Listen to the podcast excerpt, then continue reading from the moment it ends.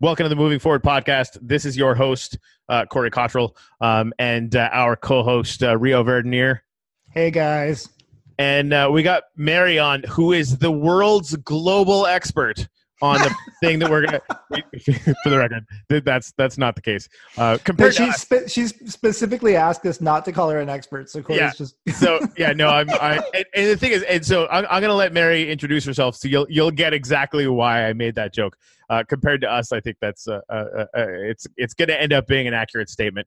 Uh, but we're, we're gonna today we're gonna be talking about the uh, the opioid crisis. We're also gonna be uh, uh, uh hopefully talking a little bit about housing first as uh, as as a policy, uh, which uh, which is really really big in, in these circles where I'm from in Pasco County, where it's a huge problem. But Mary, thank you so much for joining us. Thank you for bringing your level of expertise to this conversation because I think it's going to help contextualize it for all of our uh, uh, community.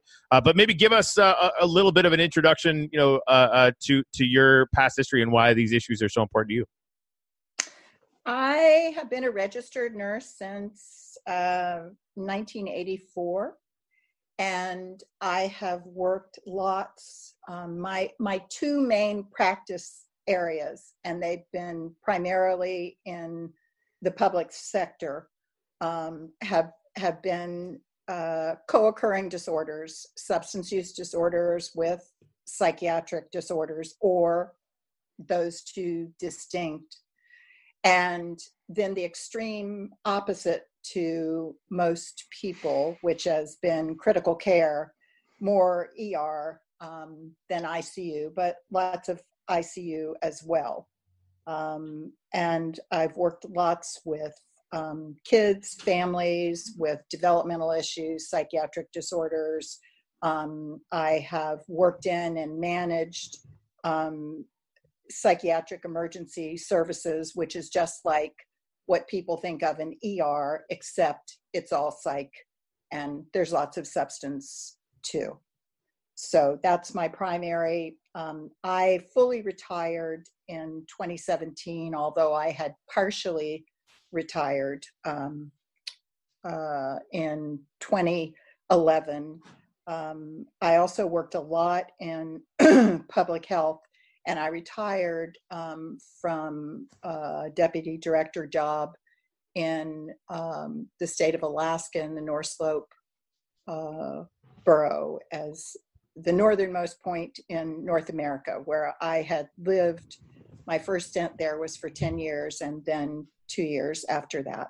So the other thing I've I've done a lot more of than most people is work in very remote rural communities, um, including one um, in Northern California. So. Wow. So um, I don't know. I don't know if we've talked about this on the show before, but I'm originally from the Canadian Arctic, so um, I, I, have an idea of the kind of uh, northern communities that uh, uh, that you're talking about out there. Uh, so that that's amazing. Thank you for uh, for doing that work. Uh, so let's maybe sorry, Rio, you were going to say something. Oh yeah, no, I was just going to say. I mean, that counts as expertise. Like, thank you, thank you for yeah. your the work that you've done, and um, yeah, I mean, I realize you're not, you know, I, I don't get like an academic expert or whatever, but you have, in a way, what's better than that, which is like real experience dealing with multiple people, living with the reality of this. Yeah. And part of what we're trying to do with this show is to have on a variety of guests from all walks of life because every single American has experience. Every everybody is an expert in something.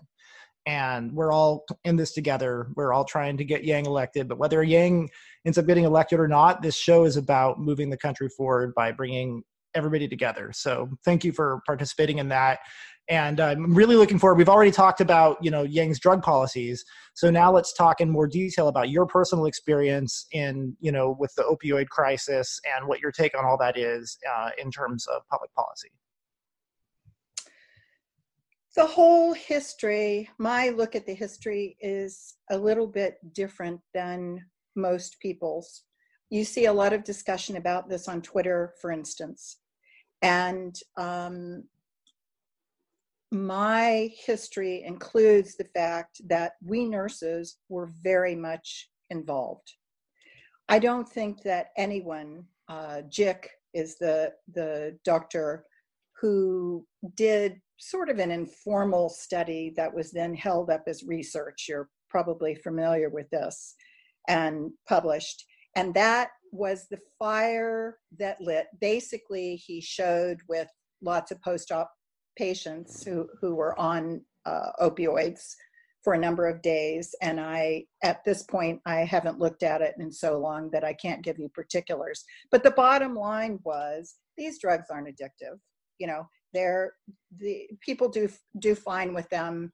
People need them for pain, um, and and it all. I mean, I remember it distinctly. This was the late '80s, and it it like took off like a 747 and it's it's so crazy because if we look back in the history just of this country we have been through big opioid issues before.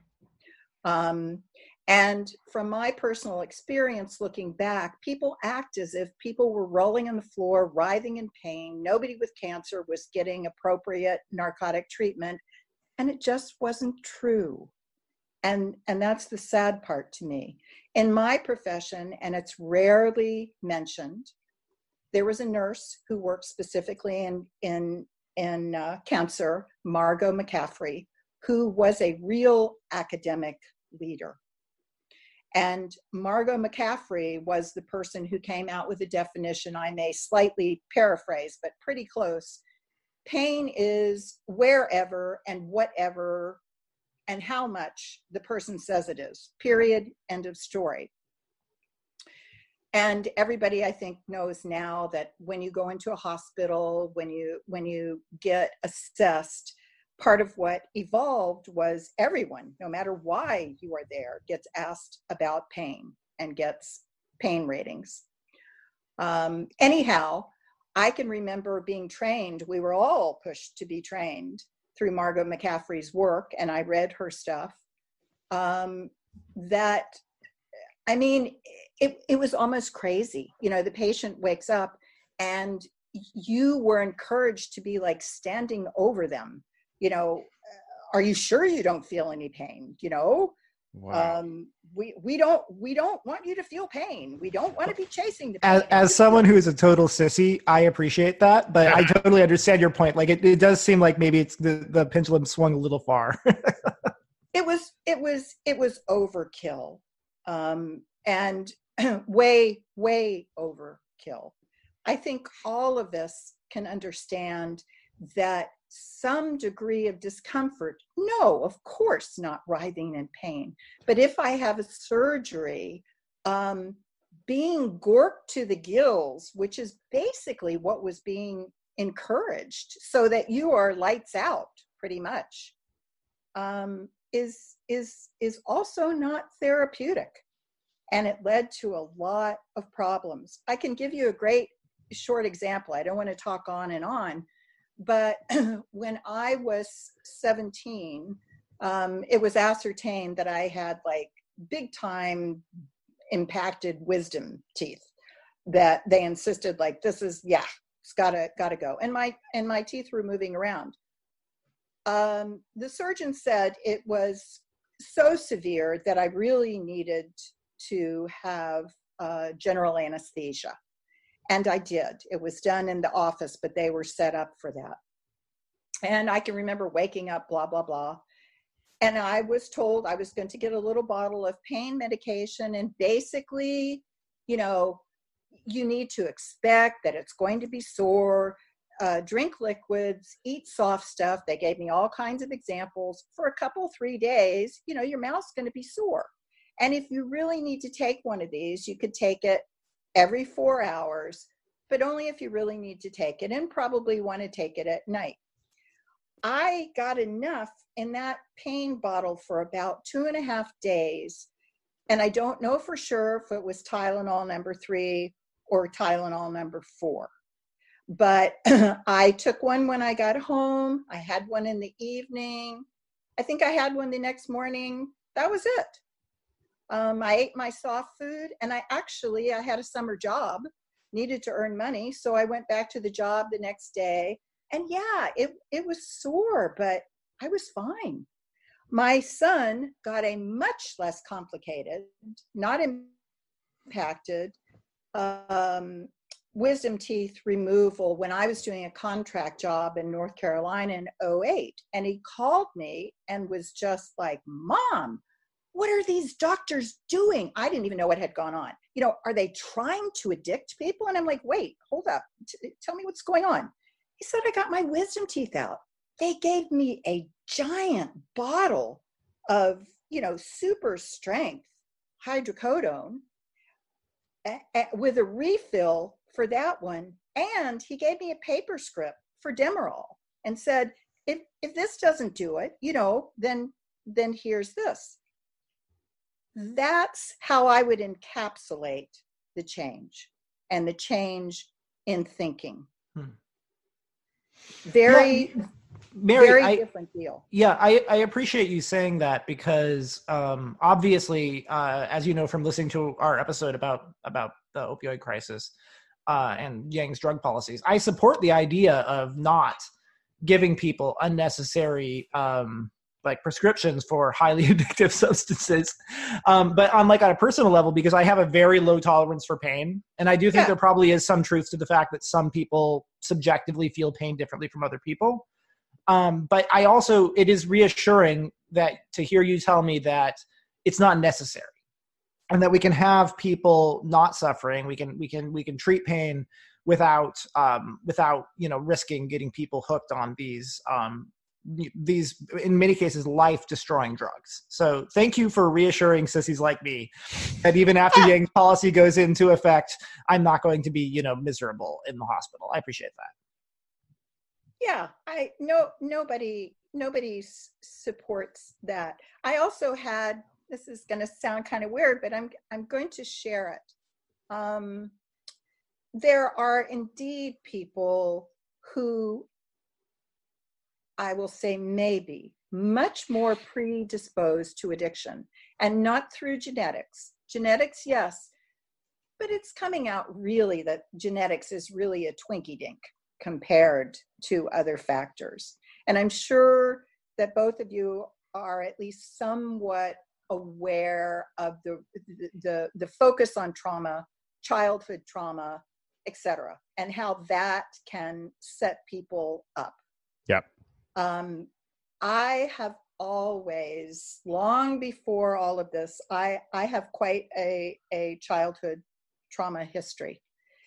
And I remember I was in the in the Air Force and I had to have my tonsils out. And this was in maybe, I don't know, 70, I think it was in, yeah, it was in 75.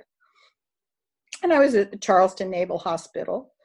And back then, gosh, they they actually did this in a dental chair under you know you got kind of snorked but you were not under general anesthesia um, and then came back. And it's it's well known in adults you know when you get sick with tonsil stuff you get hypertrophy big swelling of the tonsils they take up a much larger area in your throat blah blah blah it's quite hmm. the operation, and it is known to be, unlike with children, one of the most painful, bloody operations you can have. Ugh. And I remember being in that that uh, bed, and they were coming and giving me Demerol shots, and I certainly needed it. That was more than appropriate. I mean, you get where you know you've got a spittoon thing by you because you cannot stand to swallow. It's very, very painful anyhow, this this went on for uh, a day. The experience that I had was I had never had Demerol before that I was aware of, and I remember kind of I was uh, sitting, half sitting, lying in the bed, and I'd gotten a shot, and maybe 20 minutes had passed, and it's quite fast acting. And I remember sitting there and I suddenly became aware that while I felt totally different, it didn't take the pain away. Hmm. I was in the bed and I'm sitting there, and it's like on my left hand, here's sitting the pain. But what I felt was I just didn't give a shit anymore. I didn't care. You know, the pain didn't bother me and i was about to fall asleep anyway. But the biggest part of this experience was scary to me because it's like that pain is still there but you know what? I don't care. You know it's it's like not bothering me. And it dawned on me in that moment how addictive that could be and not just with physical pain Oh yeah, I, I think I'm following you. So what you're saying is a lot of these a lot of these drugs don't they don't actually numb the pain. They just make it so that you psychologically you don't care about the pain anymore. I think there's a great deal of truth to that. I'm sure Yeah. I was getting, you know, real honking doses and that was very appropriate. You know, it's Yeah. horrible pain. Sure, yeah. But I mean there I mean there are times when you need serious painkillers. Yeah. Yeah. but it was it was also amazing to me to sit there and be fully aware of that pain but it just didn't matter Mhm. and part of that was also that um, you know pretty soon after you have such a dose you you are going to be in la la land and sleeping Yeah. so you know i was on my way there but for me it was like a real wake up call for me personally um, that Yeah. that this is so anyway what happened you know all the fingers are pointing in in multiple directions and uh, now people with pain who i have total empathy for are saying you know this was never about too much prescribing you know this was always just those street users and now you see Mm. you know all the people who are dying are not dying from prescriptions blah blah blah i worked in treatment and i can tell you that when i was working back in in treatment in 07 i'm not going to say where um, the, uh, this was one of my few stints working in a private facility so we were getting not all but many doctors lawyers you know professionals well employed people, etc. Mhm. And people who had typically started out with some kind of surgery, my leg, my arm, my whatever, and it ran away from there. Yeah. Um, and I can remember people, we got people from multiple states too that are adjacent to our state who are in professional positions or, um, let's see, uh, public service positions, high profile, etc., and knew they were on the edge of the of the jig being up if they didn't do something because they were no longer to able to really function at work. So they had asked to start being working at home. All these people started out and were still getting prescription medications, but they were also using pill mills, which were abundant in Mm. my state and adjacent states. Yeah, they were uh, they were here too. My wife actually came in. We live in in Pasco County. Um, she ended up working at the Walgreens that sold more opioids than any other uh, place in the country. Uh, just basically, they were, you know they were there pill mills all over the place. People were coming in from from you know all all all over the place, and they had just been, of course, in, you know in, indicted and reformed and all that other nonsense. And then she came in so I got stories all the time. Like she, you know, is following every single one of the rules. She's denying, um, you know, people that are coming in getting scripts for their grandmother for like 300 uh, uh, uh, pills that would kill a horse. it Yeah. just was it was, it was insane. No, Um, I, I mean I'm laughing because it's it's terrible. Like It is. It, it, it's it's, it's that nervous crazy. laughter. That's not good. That's not good. No, but it, like it, it, it's it's insane that just the sheer amount that that that you know had been had been the case, um, and still to some extent is right now, right? Like that, you know, and the reason why everyone's all worried about heroin is because that's where you go when they stop the flow of legal heroin. right right. And that's that's what people don't want to connect. There Mhm. were there's there's none of us who can be absolved. All of us were involved. Do i think it came out of malintent? Like doctors just wanted to addict all these people? Of course not Right. you know something that was held up as research which wasn't any kind of truly recognized research was just run with you know and and then uh, the opioid companies and on top of that i was talking about uh, working in remote sites. I worked in a remote site um, in Northern California. We had a hopping and popping physical therapy department. You know, people in pain, back pain is like the number one or number two diagnosis in America. You know, what is the number one complaint that people go to the doctor for? Pain.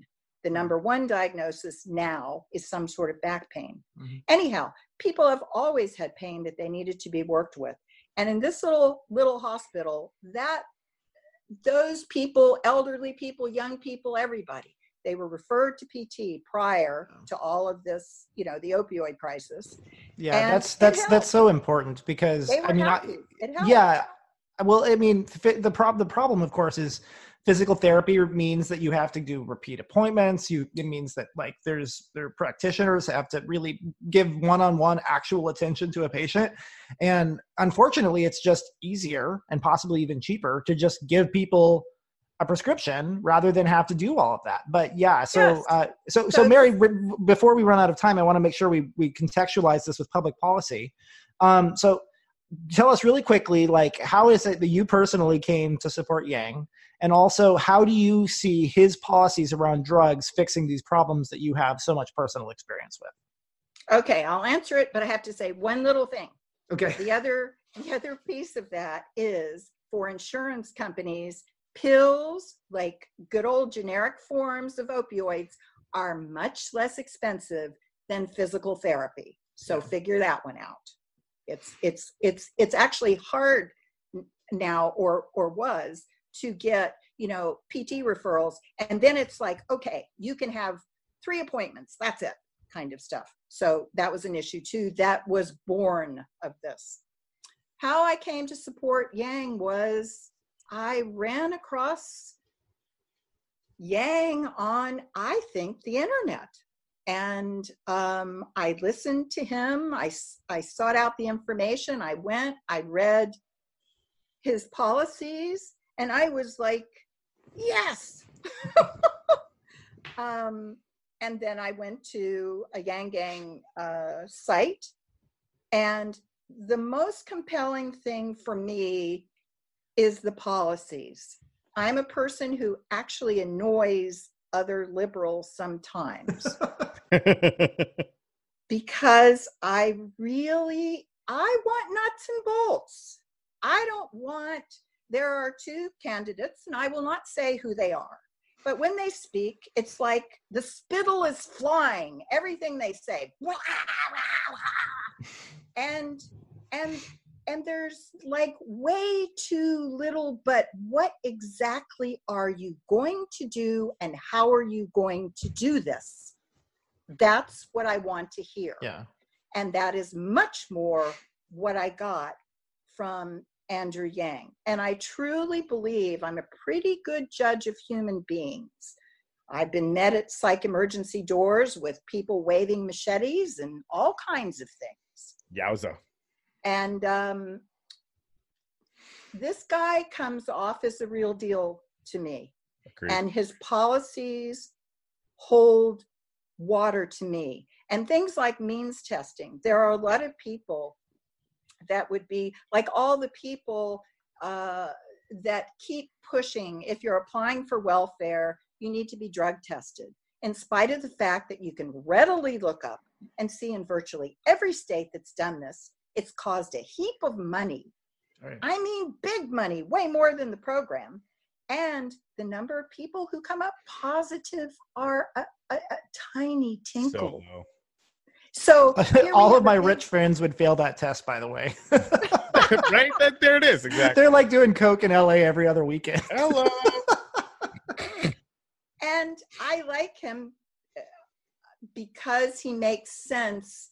And I want somebody who thinks hard. I think hard. I consider these things. I want someone who thinks hard and yet is is um oh my god, it's such a gift to be given someone who thinks hard, is very bright, knows a lot of economic stuff that I certainly don't, and is human focused. So that's that's that's really why. Yeah. Preach sister i hear you Yeah. so i mean i guess it's kind of obvious but for um s- w- would you mind spelling it out? How does yang's policies around around drugs um address you know the opioid crisis and the other problems in the medical industry that you've experienced firsthand? Oh i would i would probably have to go back and read specifically or you're going to have to refresh me well corey can do that real quick he can just Oh, really yeah, quickly remind you about what yang's big policies are on the issue no problem Okay, so Okay. as president, Andrew Yang will declare a state of emergency and seek to bring down both the overdose numbers and the addiction levels by 20% within four years. Uh, quintuple Yes. federal funding from 4.5 to 20 billion per year directed toward addiction treatment and rehabilitation for addictive opiates at the local levels. So that's one thing. Agreed? yes Okay. absolutely Uh, impose a new tax on opiate manufacturers to fund treatment and re- rehabilitation, retroactive to 2005. I forgot about that. That's yes yes because we That's do we do know i mean the stuff you're well aware of that has been brought up which was uh involving the manufacturers that was really diabolical Yeah, you know we absolutely. we we we we can get we can get these things spread around and they'll never be able to let them go and mm, yeah Right. it was the truth Um, yeah, they've they've made billions. They could give half back to treating the people who whose lives they fucked up. Uh, the FDA should allow only doctors who complete specialized education in pain management to prescribe opioids for more than a few days. All states should limit the size of prescriptions and require all opioid prescriptions to be made from hospitals instead of individual offices and practices. Uh, right now, our prescription rate is four times higher than in Europe. Well, uh, we need to bring it down. Doctors need to tell more patients that they'll feel better on their own without having to take opiates. I think that's kind of what you were saying before. Yes. yeah Yes, very li- a, a, a limited supply, which uh, once upon a time I experienced it was Right. appropriate. You know, Yeah. it, it wasn't that opioids weren't given; they just weren't given in massive bottles with lots of reorders. That you know, for having teeth out, the people were taking taking them two months early, and then up. Oh, couldn't stop taking them. Well, Right. Yeah, you know, and even even a sissy like me, I, I like you bring this up. It's really funny, but I really have a. I mean, like my wife makes fun of me. My wife makes fun of me because I have a very low tolerance for pain. So it's, but even I was like, you know, yeah, I you know I had uh, um, some dental work done, and they they gave me some painkillers. I didn't complete the whole bottle. I mean, even I didn't need it. Like they get, like, it's just not necessary. Yeah. Yeah, yeah. Right, And and the, it- the other ahead. thing i- that has happened is with the whole there have been many many changes that that are not appropriate to get into now. But in in medical care the amount of time uh, you know all of all of that. And you'll also see this because when people need more whatever it is after they're seen by the surgeon surgeon spends time doing this but they really don't get paid anything and so you also eh, the whole field i think got into let's just do it up front you know Mhm. it's like if you give them two bottles two giant bottles of hydrocodone that Yep. should do it and we'll be absolutely sure by giving another paper prescription of demerol So it's like basically CYA, so they don't have to spend any more time dealing with pain management. So, so a lot of this, for what I'm, what I'm getting from you, Mary, correct me if I'm wrong. It sounds like you're saying a lot of this is just about money and time resources, right? Like it, one of one of Yang's policies is just increasing, you know, funding available for for these things, and that I mean that seems like a good solution. But pe- people aren't getting good care because PT is expensive, as you said, and it takes it's it's you know. Um, surgeons are very high paid individuals and they don't want they can't afford to be spending a lot of time writing another prescription and another prescription so they're just giving it all up front so it's really about time and money management and as a businessman i fully expect yang to be able to fix that problem a real businessman not a fake one like trump yeah and i think things have very much changed. Now there's you know patients are are screaming because because docs are you know oh he only gave me whatever. And um you know so now they're kind of on on the other end of that. And uh we we have that whole movement going. The only thing that i would perhaps disagree slightly uh, with the policies is that I actually think that it doesn't take specific training in Hmm. pain management. You know, it never did to just baseline appropriately prescribe. And um, I, I think that medical schools, we can count on medical schools now doing quite the good job of beefing this up. Everybody's very, very, very aware that it is a problem.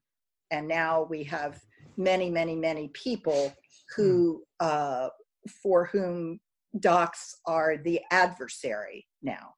So it's Mary, it's quick question, follow-up question. Do you think that if we were to require that specific training, wouldn't that just basically encourage medical schools to make sure that that training was included? I think that's absolutely a good thought. Yeah, Okay. probably. Okay. Yeah, no, I mean, I totally hear you about like right now it would be kind of frustrating because in a way you'd have fewer people able to prescribe, but Yeah. over the course of a couple of years, as more as more people enter the industry, the problem would resolve itself because now it basically would just be required. It, they would just simply have to make sure that everybody in in in, in medicine had that training. What a- And if we had Medicare Medicare for all, there would just be a protocol around how to deal with that anyway, and it would get dealt with. Um, which was- Yang also supports. Yeah, of course, great.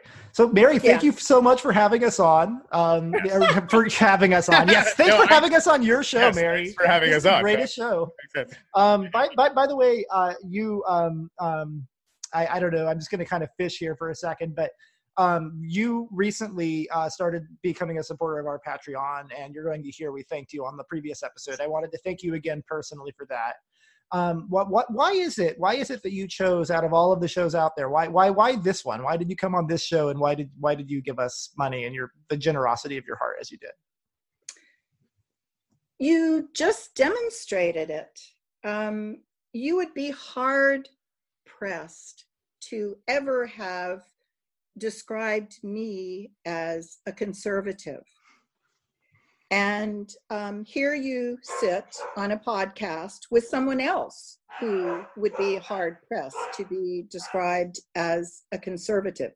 For me, that doesn't mean that I I didn't appreciate or lean toward some, it's been long ago, conservative positions. But I, for me, this is hope. This is a hopeful path. You're choosing to discuss real things and you're choosing not to do some kind of boxing knockout. It's not about winning. It's truly about let's let's find the truth if we can say that let's come to consensus let's find what works for people you know um, one of my things for instance with the um, uh, ubi is the lack of means testing in working with people who have been seriously and persistently mentally ill and for you that would mean people like who have a diagnosis for instance of maybe schizophrenia um, and and and more. It is heartbreaking, and I have seen this many times. For people, you know, people are are, are on quite heavy duty medications, and there are what we call the positive and the negative symptoms of this kind of disorder. And the positive symptoms are things like hallucinations, um, thing, things that you can see, you know, that tell you readily delusions. There's something really wrong here. The negative symptoms that these folks have are a kind of apathy that comes as the disease progresses, um, uh, depression, um, a, a lot of symptoms like that completely unraveling under stress. So I'm getting to the point, I'm really going to get there, Rio. The point is, is when these people are, for instance, on disability or, you know, and they're getting special housing or whatever, here comes the time to assess them again. And people around them, I've had many people around uh, them. I have, I have a dear friend who from college you know has has very serious and persistent mental illness if you were around her you wouldn't necessarily pick that up she's well treated But if you even try and put many of these people in like a cashier's job, things I've heard people say a lot. Oh, he could go and work. He could go be a, you know, work at the grocery store. No. That amount of stress can completely unravel folks. Just because you see it doesn't mean it isn't there. And the disease is so much more than only delusions, only hallucinations, etc. So the whole means testing thing for me is is just like no, you know? And and that's part of why I really love UBI. Yes. Thank you for saying that. I completely agree. And I obviously Corey and I agree with you. There's something really magical about Yang's ability to bring people on the left and the right together, conservatives and progressives and moderates and the whole shebang. Um, and I, I, think that it, this country needs that right now. Yes. Um, thank you for coming on and telling us about your personal experiences as they relate to these policies. We really appreciate it. I definitely learned a lot from you. I'm sure our listeners did as well. Absolutely. Uh, so, uh, Mary, do you uh, do you want to take us out? Oh dear. Um, rhymes yeah. rhymes with Andrew Yang as our Mako. yes. Andrew Yang is our taco. Andrew Nailed Yang it. Is the man. Thank you